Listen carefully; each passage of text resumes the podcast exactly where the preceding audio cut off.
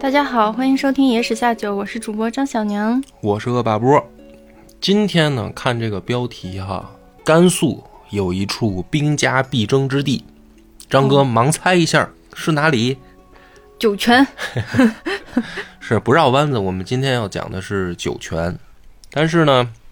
不是一个故事，嗯而是一个时间段吧。嗯这个时间段从哪儿开始讲呢？从公元前的一百二十一年，公元前的一百二十一年，对于我们的历史来说是汉朝，而且是一个知名度非常高的时间段，嗯就是汉武帝时期。汉武帝时期呢，除了他自己在历史上的知名度非常高，我想还有很多人在历史上也是大名鼎鼎、如雷贯耳，出了很多名将。出了很多名将。嗯，其中在众多将星当中最出名的应该就有两位，霍去病，还有就是卫青，因为这些名将呢，他们都和匈奴有关系。嗯都和匈奴的作战有关系。那么，为什么我要挑这个公元前的一百二十一年呢？因为在这一年，就在发生在这个甘肃，有两次特别大规模的，也是影响着我们中国历史的两次军事行动。嗯也就是我们今天的主题，就是为什么我说它是兵家必争之地。它有两个重大原因，其中一个原因就是这元首二年，也就是公元前的一百二十一年。这个为什么要说重要？就是因为这个地方啊叫河西走廊。什么叫河西走廊呢？老听，哎，老听这个历史上一说，就河西走廊怎么着，嗯，现在也老提。河西怎么着？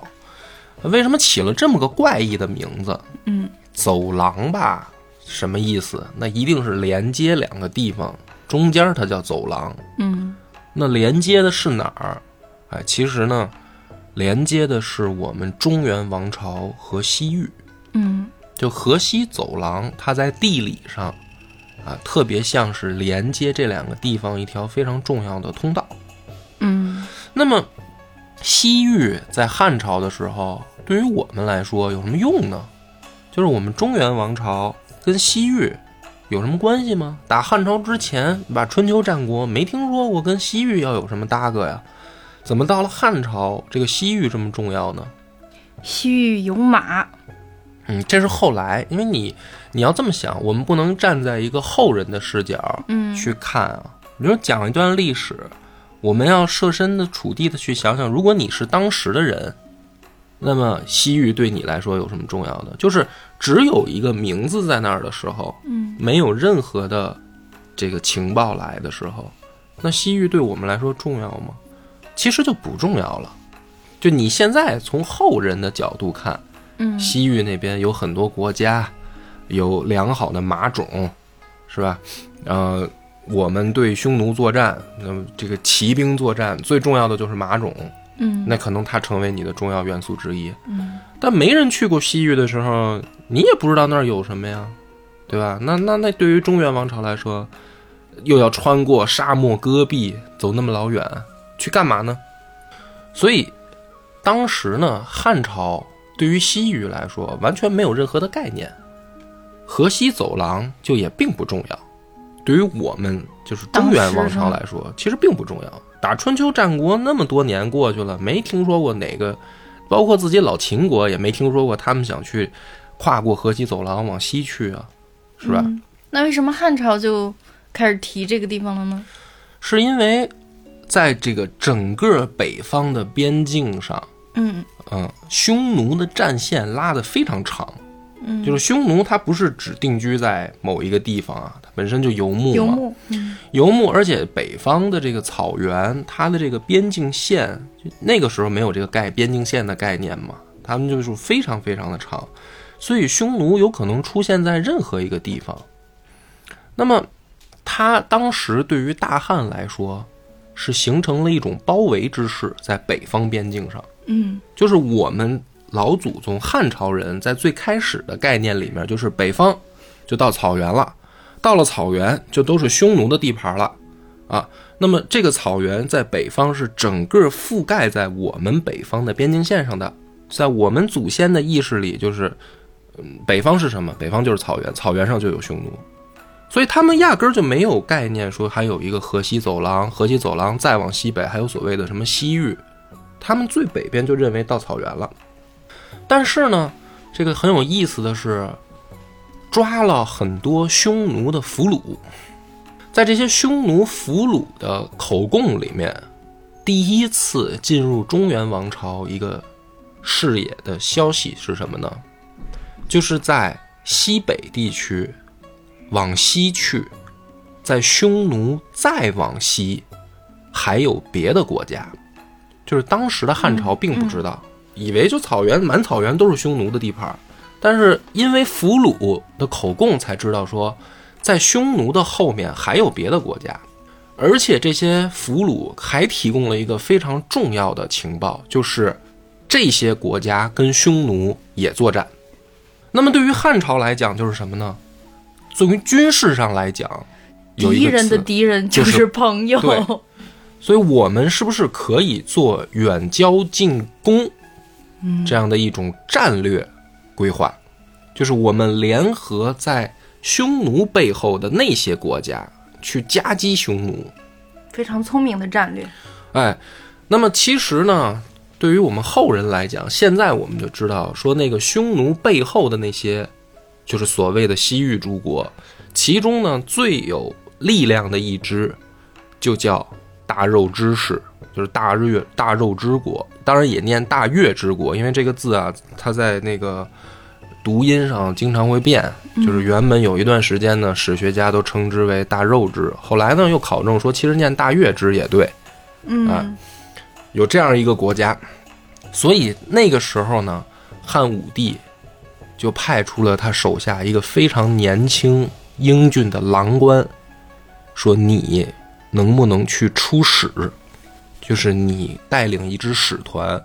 跨过匈奴的占领区，偷偷潜伏过去，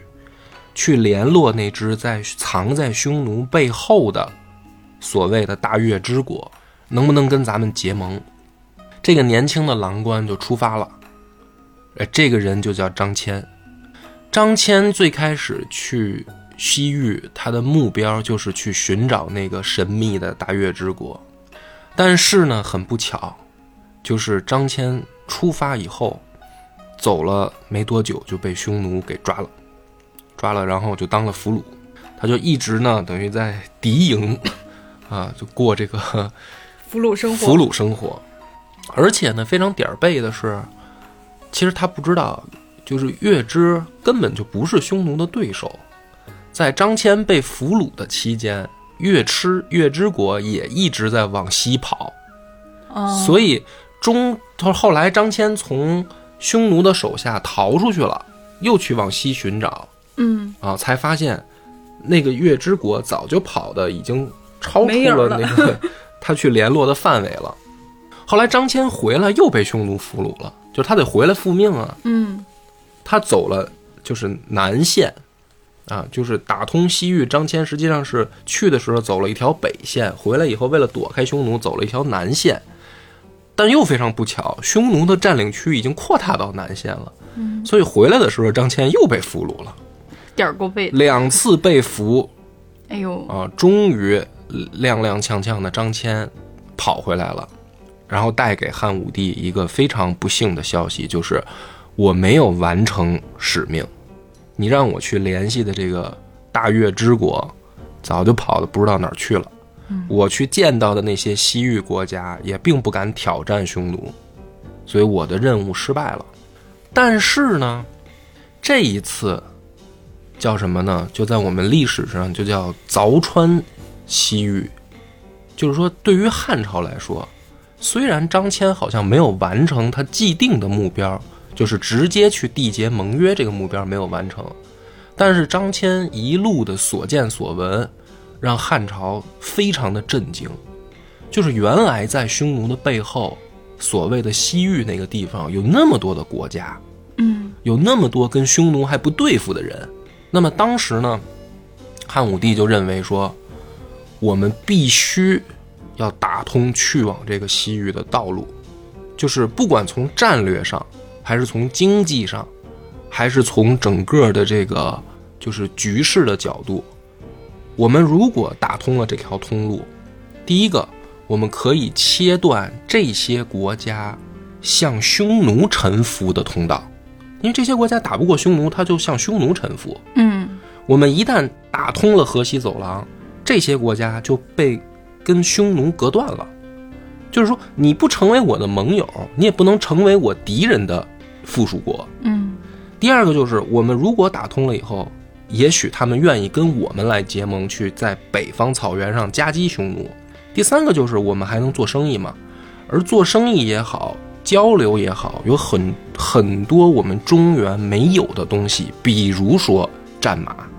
就是良好的马种，所谓的汗血宝马这些东西，中原当时没有啊，那西域就有。所以对于汉朝来说，张骞的这一次所谓的出使，虽然没有完成既定目标，但是完，但是巧合的完成了一些支线任务。对，但是这一下就开启了所谓的丝绸之路。嗯，就是不管从战略上还是经济上，对于汉朝来说都是一个重大的发现。嗯原来我们还可以，就是在这个方向上有这么大的这个重新布局的可能性。所以呢，汉武帝开始召集自己手下愿意去跟匈奴作战的将领，嗯。也就是那个年轻的两位将星卫青和霍去病，就是说你们下一阶段的任务，不是去茫茫的草原上去找去碰匈奴的王庭了，因为匈奴游牧嘛，他不一定在哪儿。嗯。很多我们的这个出出击作战，不能起到很大的效果，就是因为你都不知道敌人在哪儿。所以汉武帝就下了一个命令，就是说你们下一段的目标就是给我打通这个河西走廊，把这条通道给我占了，然后联合西域诸国。所以就是我们开头讲的，在公元前的一百二十一年，二十岁的霍去病被封为骠骑将军，然后率领自己的这个一万骑兵出陇西，开始了自己的这个河西走廊的这个作战任务。在春天的时候，就是公元前一百二十一年春天，霍去病一路转战河西五国，就是见到匈奴就打，或者见到想投降匈奴的就打，一直打的越过胭脂山，转战六天，急行军一千里，最终呢在高兰山下和匈奴主力发生激战。经此一战，就霍去病的这一万骑兵斩杀匈奴八千九百六十人，就是第一次作战非常成功。然后，并且拿到了匈奴修图王的祭天金人，就是他们的最算是非常重要的一个，就是在宗教仪式上用到的这个器具，嗯一个一个小金人儿就给带回来了。据《汉书》记载呢，虽然这一仗霍去病打得很凶，但是战损也很高，十个人里面死七个，就是他带了一万骑兵去嘛，剩了三千人。剩了三千人回来。但是呢，这个战果也颇丰，汉武帝呢因此加封霍去病十亿两千两百户。原本以为这一次作战任务是不是结束了吗？他没有，在夏天的时候，霍去病再次带队出击。原本的计划是他商量和公孙敖两个人在甘肃会师以后同时出击，但没想到呢，在出发的那一天，公孙敖迷路了，没到。所以霍去病呢，干脆就自己率领部队再一次前往河西走廊。这一次的霍去病打得更远，他越过这个居延海，一直打到祁连山下，沿路总共抓了匈奴的俘虏两千五百人，斩首三万两百级，生擒匈奴五王，就是匈奴的五个王被抓回来，生生生抓回来，然后杀了三万匈奴。然后汉武帝得到这个消息以后非常高兴，高兴坏了。高兴坏了，就是没想到霍去病这这一次的战果更加的这个，就是比上一次啊更加大，所以加封霍去病十亿五千四百户，也是因为这两次啊，就是两次对于河西走廊的这个突然的军事行动，嗯，打的匈奴在河西走廊的这个势力元气大伤嘛，所以他们的这个伊稚斜单于就注意到了他们这个右匈奴部，嗯，已经是有点这个畏汉军如虎了，就想把他们这个右匈奴部的这个两个最大的王，一个就是浑邪王，还有另一个叫修图王，两个人叫到王庭来，想准备说道说道这事儿了，就是你俩这表现忒给匈奴丢脸。那没想到呢，这个伊稚斜单于的这个处罚还没到达右右匈奴的这个地盘儿，这个浑邪王和修图王两个人自己就商量了，说反正咱也打不过霍去病，这个伊稚斜呢肯定马上就要来找麻烦，要不然咱们干脆就投降汉朝算了。就这两个匈奴就准备投降了，于是呢，他们就给汉朝发来消息，就说我我们也不想打了，我们也打不过啊，但是呢，我们不打呢，伊稚学他会逼着我们打，所以我们愿意能不能去你们那好地方生活呀？我们这草原是吧，戈壁沙漠的，我们飘够了。我们也没啥意思，能不能去你那个长城里边待会儿啊？汉武帝呢，就再次派霍去病率军去迎接这个浑邪王和修图王。果然呢，刚刚越过了这个河西地区，进入我们的这个西北边境以后，这两支匈奴的人马就产生哗变了。嗯有的人就想说啊，不想去投降，不想去汉朝；有的人想走，有的人不想走。就在这个情况下，霍去病再次带队直接冲击这两个人的这个部队，就甭管你想不想啊，你都到这儿了，不想也得想。于是呢，霍去病进入这两个匈奴王的中军，把这俩人直接就给抓了。抓了以后就往长安一送，然后霍去病自己带着部队，控制着这两路两部人马四万人，缓缓给压回压回咱们这个大汉朝。所以从此以后，西北边境河西走廊一线的匈奴再也没有出现了。然后呢，汉朝就控制了整个河西地区，设置了四个郡，就是张掖、酒泉、武威还有敦煌。这四个郡从此呢，河西走廊进入大汉朝的这个控制范围之内。嗯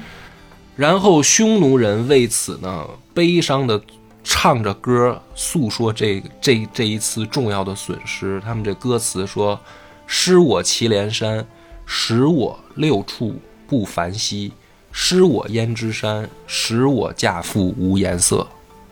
就是从此，这个河西走廊这块兵家必争之地就归大汉。就归了大汉。然后，匈奴在这一次战略上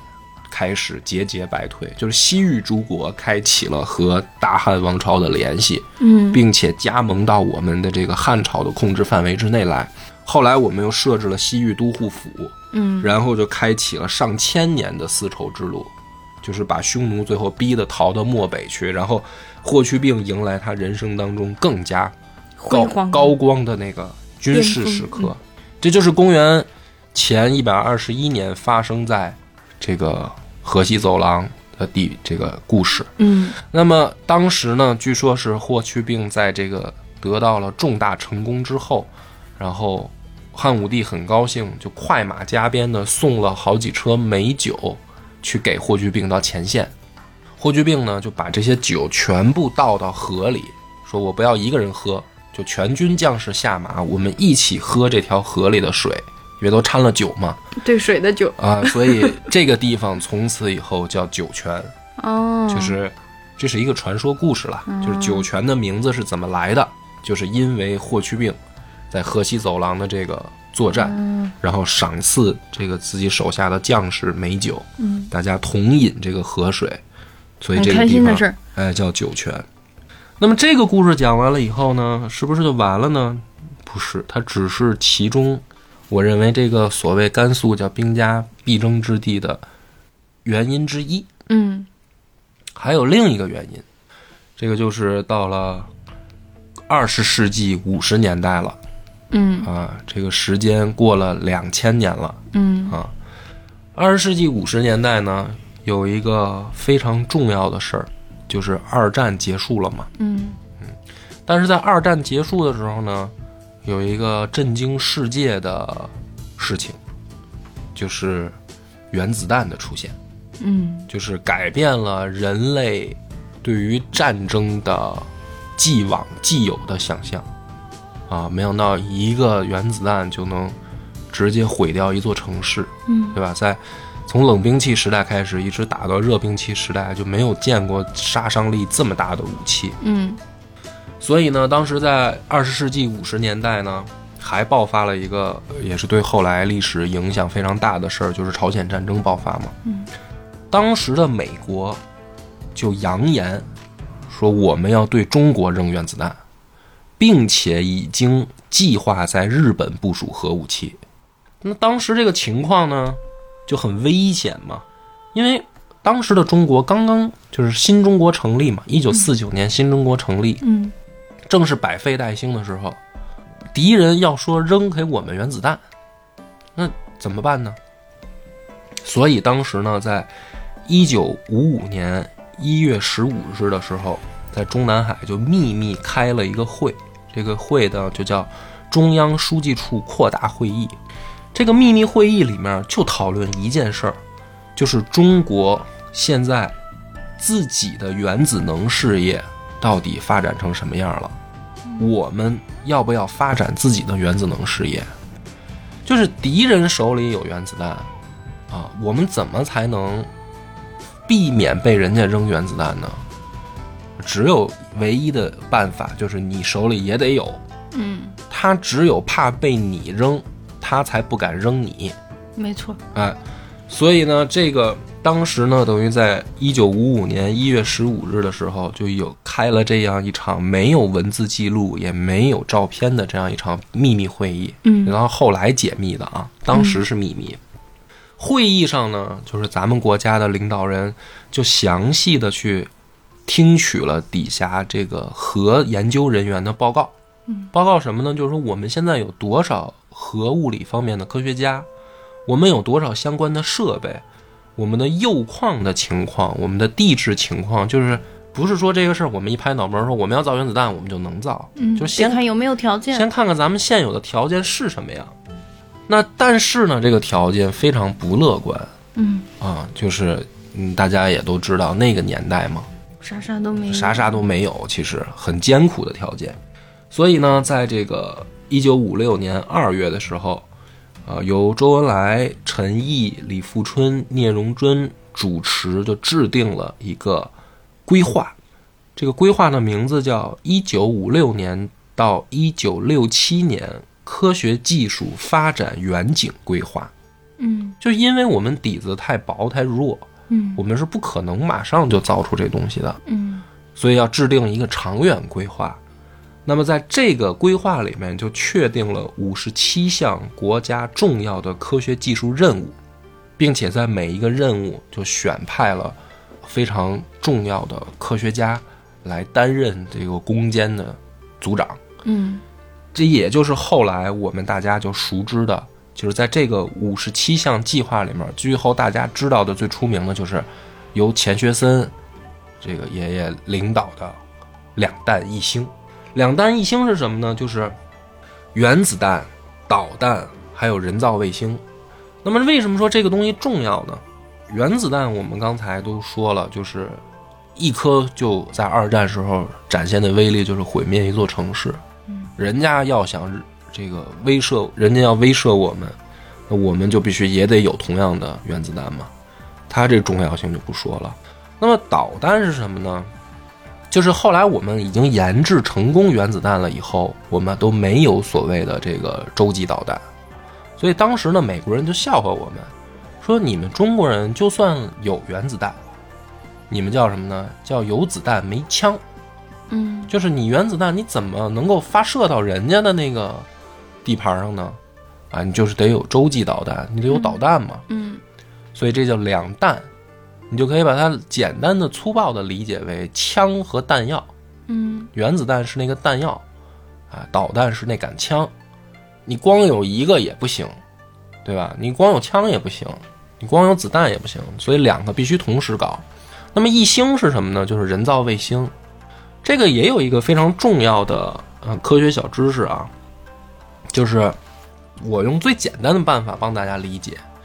这个导弹它发射出去以后，其实跟火箭的原理是一模一样的，就是你可以把它理解为一个大号的窜天猴，嗯这个东西入射出去以后，它的区别就是看你的那个火箭的头部位置放什么。你要是放核弹头，那它就是那它就是核携带的原子弹嘛。嗯但是你在那个头里面，你要放个人造卫星往天上射，射出大气层，那它就是火箭。嗯所以两弹一星，其实是既有军事科研，也有宇宙探索任务。那个卫星只要装到导弹的那个发射的那个头部，嗯往天上射，那就是火箭。所以两弹一星呢，当时因为毕竟它这个呃是军事行动，要要求隐蔽性，但是呢又是科学实验，它就包括核实验，而且又又有这个爆炸实验，所以就必须选在一个既隐蔽又地广人稀的地方，最后就选在了这个酒泉，就是等于我们的这个不管是火箭发射，还是物理实验，很多就选在了甘肃这个兵家必争之地。嗯但是争什么呢？这回就不是争地盘了，这回是争科学技术。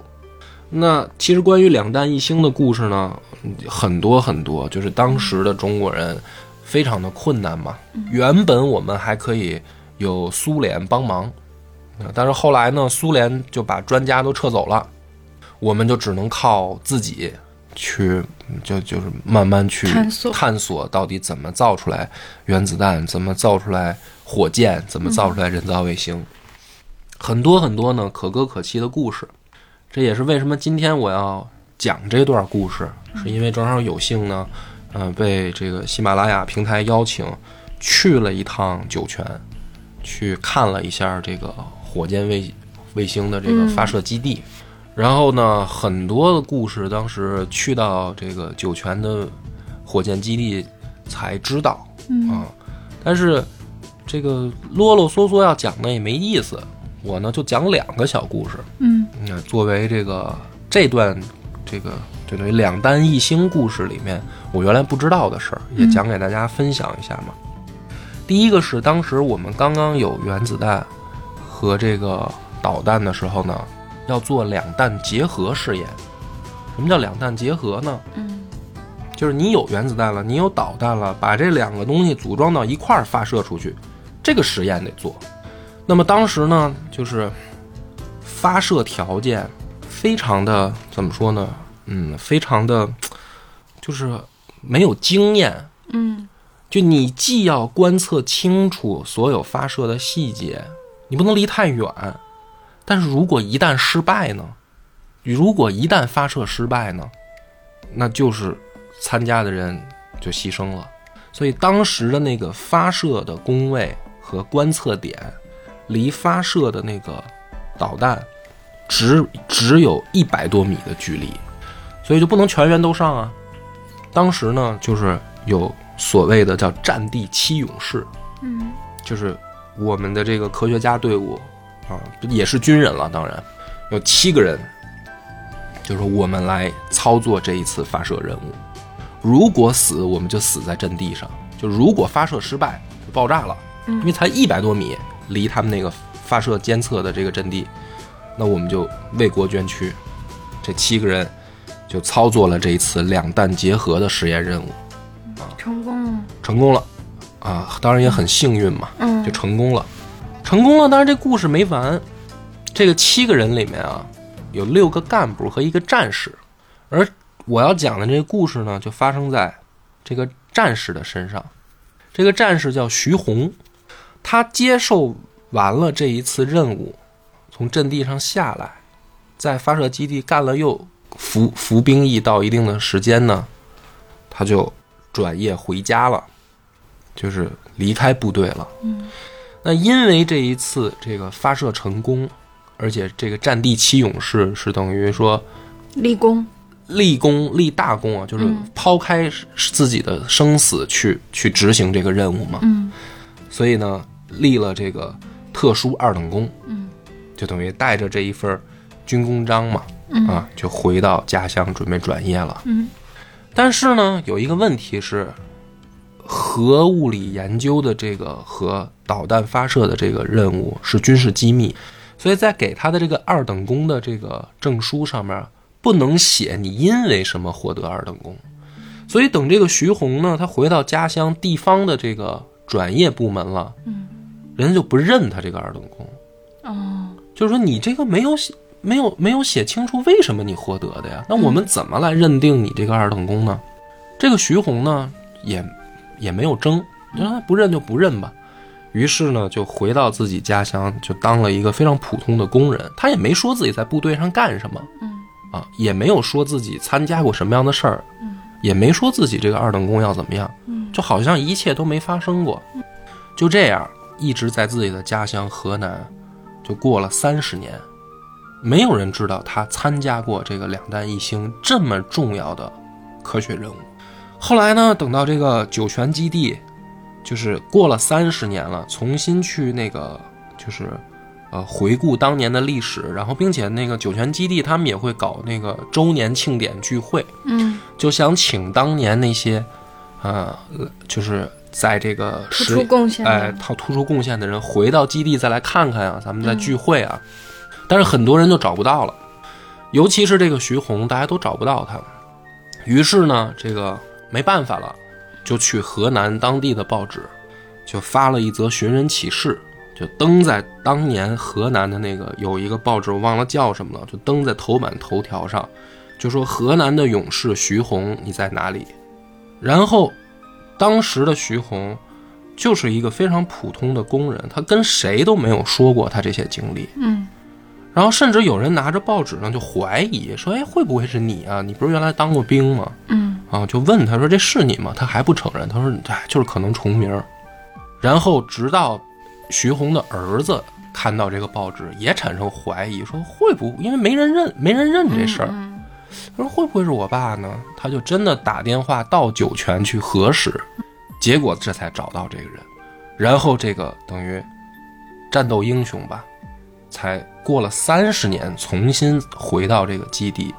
他的才开始认领这份荣誉，才认领这份荣誉，他的家人才知道他曾经参与过这样的这。么伟大的事情。对，嗯什么意思呢？就是当时参加两弹一星的很多前辈，他们就是，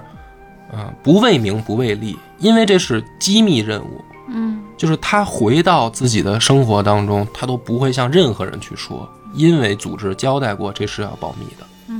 嗯哪怕你想他立了这样的功，如果他说出来，当地知道的话，怎么可能让他就是一直就是非常基层的工作，嗯。对吧？就是就是一个普通工人，那你你有有技术有能力，你肯定应该能有更好的职位啊。嗯。但是这些这些前辈就是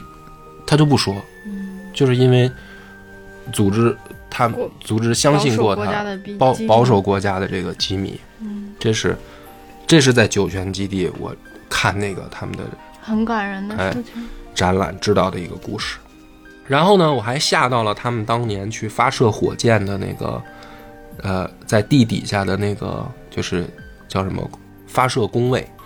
那真的是不可同日而语。就是现在的那个火箭发射，就是嗯，可能大家在电视也看过，有那种呃一面墙一面墙一样大的电子屏，然后底下有上百个电脑工位，然后科学家们和这个工作人员在底下去观测这各项数据。嗯啊，但是在我们发射第一颗卫星的时候，挖了一，我去到那个发射的那个工位上才看到，挖了一个非常非常小的一个地洞，那个地洞也就是咱们家现在这个客厅这么大。嗯然后呢，不是一整面墙的电子屏，是什么呢？是那种曲面屏的那种特别特别小的电视机。嗯然后那个电视机呢，两两个架子，一个架子上也就是放了六个左右，然后中间呢有一个大的电视，那个电视是平面的，多大呢？还没咱们家现在挂这大呢。然后呢，这个讲解的人员就指着这个电视说：“这个是当年香港商人，哦，应该叫应该是霍英东，他捐献给国家的，说这个电视在当时价值两百万，而且还要从日本买来以后，从香港偷偷再运过来，无偿的送给我们。就是我们当时都没有这个能力去造一个电视，嗯，那种平面的电视，嗯是那种曲面的，就是恨不得像我们现在笔记本电脑大小那样的屏幕，那样的小电视，然后两个架子各放，各放五六个，嗯，去用那样的设备发射的第一颗卫星。所以两弹一星那个时候的故事呢，我就等于记讲两个这个就是我平时不知道的，要去到那个基地。呃，看到的，然后才知道才，了解的，才知道，就是说，我们的前辈就是呃曾经吧，嗯有多么的努力。所以我觉得现在，嗯、就是虽然时间过了很久哦，然后我们的这个国家也在不断的变强嘛。我觉得这种精神是，呃，比那个这个故事更值得去告诉大家的。嗯就是当面临有这个挑战的时候啊，这个中国人应该怎么去面对这件事儿？就是虽然我们底子很弱啊，国外的技术封锁啊，但是这个如果你相信能成啊，大家一块儿去努力的话，去去迎接这个挑战，所以我觉得它一定会有成的那一天嘛。所以现在我们的这个航天太空事业也发展到，就是我们有这个大家也知道都能上月球了。嗯然后我们也有自己的太空的空间站啊，就别说发射卫星了，是吧？发射载人的这个与航天航天这个火箭都可以了。嗯然后这一次呢，去酒泉呢，就是我还真是很幸运嘛，就是第一次亲眼看到火箭发射，哇，那个感受是什么样的？就那跟电视里面确实不一样，就是现场呢很很震撼啊，嗯我自己也也比较激动。这回我看的啊是，呃，蓝箭公司蓝箭航天发射的朱雀二号液氧甲烷运载火箭。这个简单我说一下吧，就是这个朱雀二号是全球首款发射入轨的液氧甲烷运载火箭，是国内首款基于自主研制的液氮甲烷发动机且具备商业化运营能力的民商液体火箭，标志着我国全面掌握液氧甲烷运载火箭关键技术，开辟了低成本、绿色环保、可重复使用运载器的新领域。就是它这个有一个特点，就它火箭尾部喷的那个火焰是蓝色的。哇，那很漂亮。啊，就是特别震撼。然后呢，这个朱雀二号遥三运载火箭的这个试验任务啊，它的这回发射的任务的目标，就是利用朱雀二号遥三火箭，在测控网支持下完成卫星发射。运载火箭将卫星送入预定轨道，获取卫星运载火箭发射飞行状态数据。所以呢，它就搭载了三个卫星啊，这三个卫星分别叫浩湖卫星、浩湖二号和天仪三三卫星。这三个卫星呢，分别也可能比较长啊，大家还是耐着心思听一下。我只能念，因为这玩意儿我要拿自己的嘴说呢，还理解的可能会有偏差。浩湖卫星是由长沙天仪空间科技研究院有限公司自研的五十公斤级平台科研卫星，设计寿命三年，主要开展推进系统在轨技术验证。该卫星为正样状态，自备分离机构，卫星为轴向分离，卫星在星舰分离前不加电。然后是浩湖二号卫星，是由上海蓝箭红擎科技有限公司自研的100公斤级平台科研卫星，设计寿命三年。卫星采用双太阳异箱式结构，卫星载荷为遥感相机。钙钛矿新型太阳电池试验板，通过在轨试验来考核钙钛矿电池性能，积累原始数据，为后续推广应用做铺垫。该卫星为正样状态，自备分离机构，卫星为轴向分离，卫星在星舰分离前不加电。最后是天仪三三卫星，天仪三三是由长沙天仪空间科技研究院有限公司自研的五十公斤级平台科研卫星，设计寿命三年，主要开展工业级芯片、遥感相机在轨技术验证。该卫星为正样状态，自备分离机构，卫星为轴向分离，卫星在星舰分离前不加电。虽然这个有点专业的一些介绍吧，嗯我是不太懂了。嗯啊，我一个文科生，只能给大家念出来。嗯但是我相信，可能感兴趣的朋友有高手。啊，嗯他能够解释清楚，说就是翻译成大家都能听得懂的话，这应该怎么描述？我真的不太懂啊。有高手可以在评论里面帮大家这个做一个更详细的、更口语化的解释吧。反正这一次节目大家也听得出来，就是什么叫兵家必争之地嗯啊？古代的兵家必争之地，说的是这个地理意义上的。嗯战略位置，位置上的，对吧？就像当年的大汉朝啊嗯，他为了去跟匈奴争，所以酒泉这个地方曾经在历史上，呃，留下了这么一段传奇的故事吧。但是过了两千年啊，我们的两弹一星在这个酒泉这个地方，又是为了军事国家的荣誉去去争。嗯它已经不是地理意义上的了，但是穿越了时空，跨越了时间吧。嗯我觉得当年的大汉朝，到现在的我们的新中国，嗯啊，有一股子精神需要传承啊，这也是去看这个火箭发射，去看这个酒泉的火箭基地或者卫星基地啊，我去特别深深受到受到感动的地方。嗯 很多很多那些基地的军人哈，嗯他们的那个有一句有一句叫什么？呃，叫玩笑也好，或者说叫呃叫口号，还是叫就是一句话吧。他说他们自己的这个军人说说奉献完了青春，奉献自己，奉献完了自己，奉献子孙。嗯，什么意思呢？就是有好多那个酒泉基地的那个工作人员，他们是年轻的时候到那儿工作，然后一干就干了一辈子，嗯然后在那儿呢娶妻生子，最后呢自己的孩子也加入这个基地，还在那儿继续干，然后甚至已经有第三代人在那个基地干，就是从爷爷开那个辈儿开始，然后到孙子辈儿，全都在这个酒泉的这个基地工作。非常了不起。对，就是，确实是让我觉得我们的一种精神在传承。传承，所以今天的这个故事呢，就讲到这儿啊，希望大家喜欢，也也希望这个有这个天文、火箭方面知识，这个，呃军事领域更牛的这个大牛呢，在评论区里面帮我补充一些这个相关知识啊。我呢讲的不好，只能从历史上来这个讲讲故事，好吧？那这集就到这儿，感谢大家收听。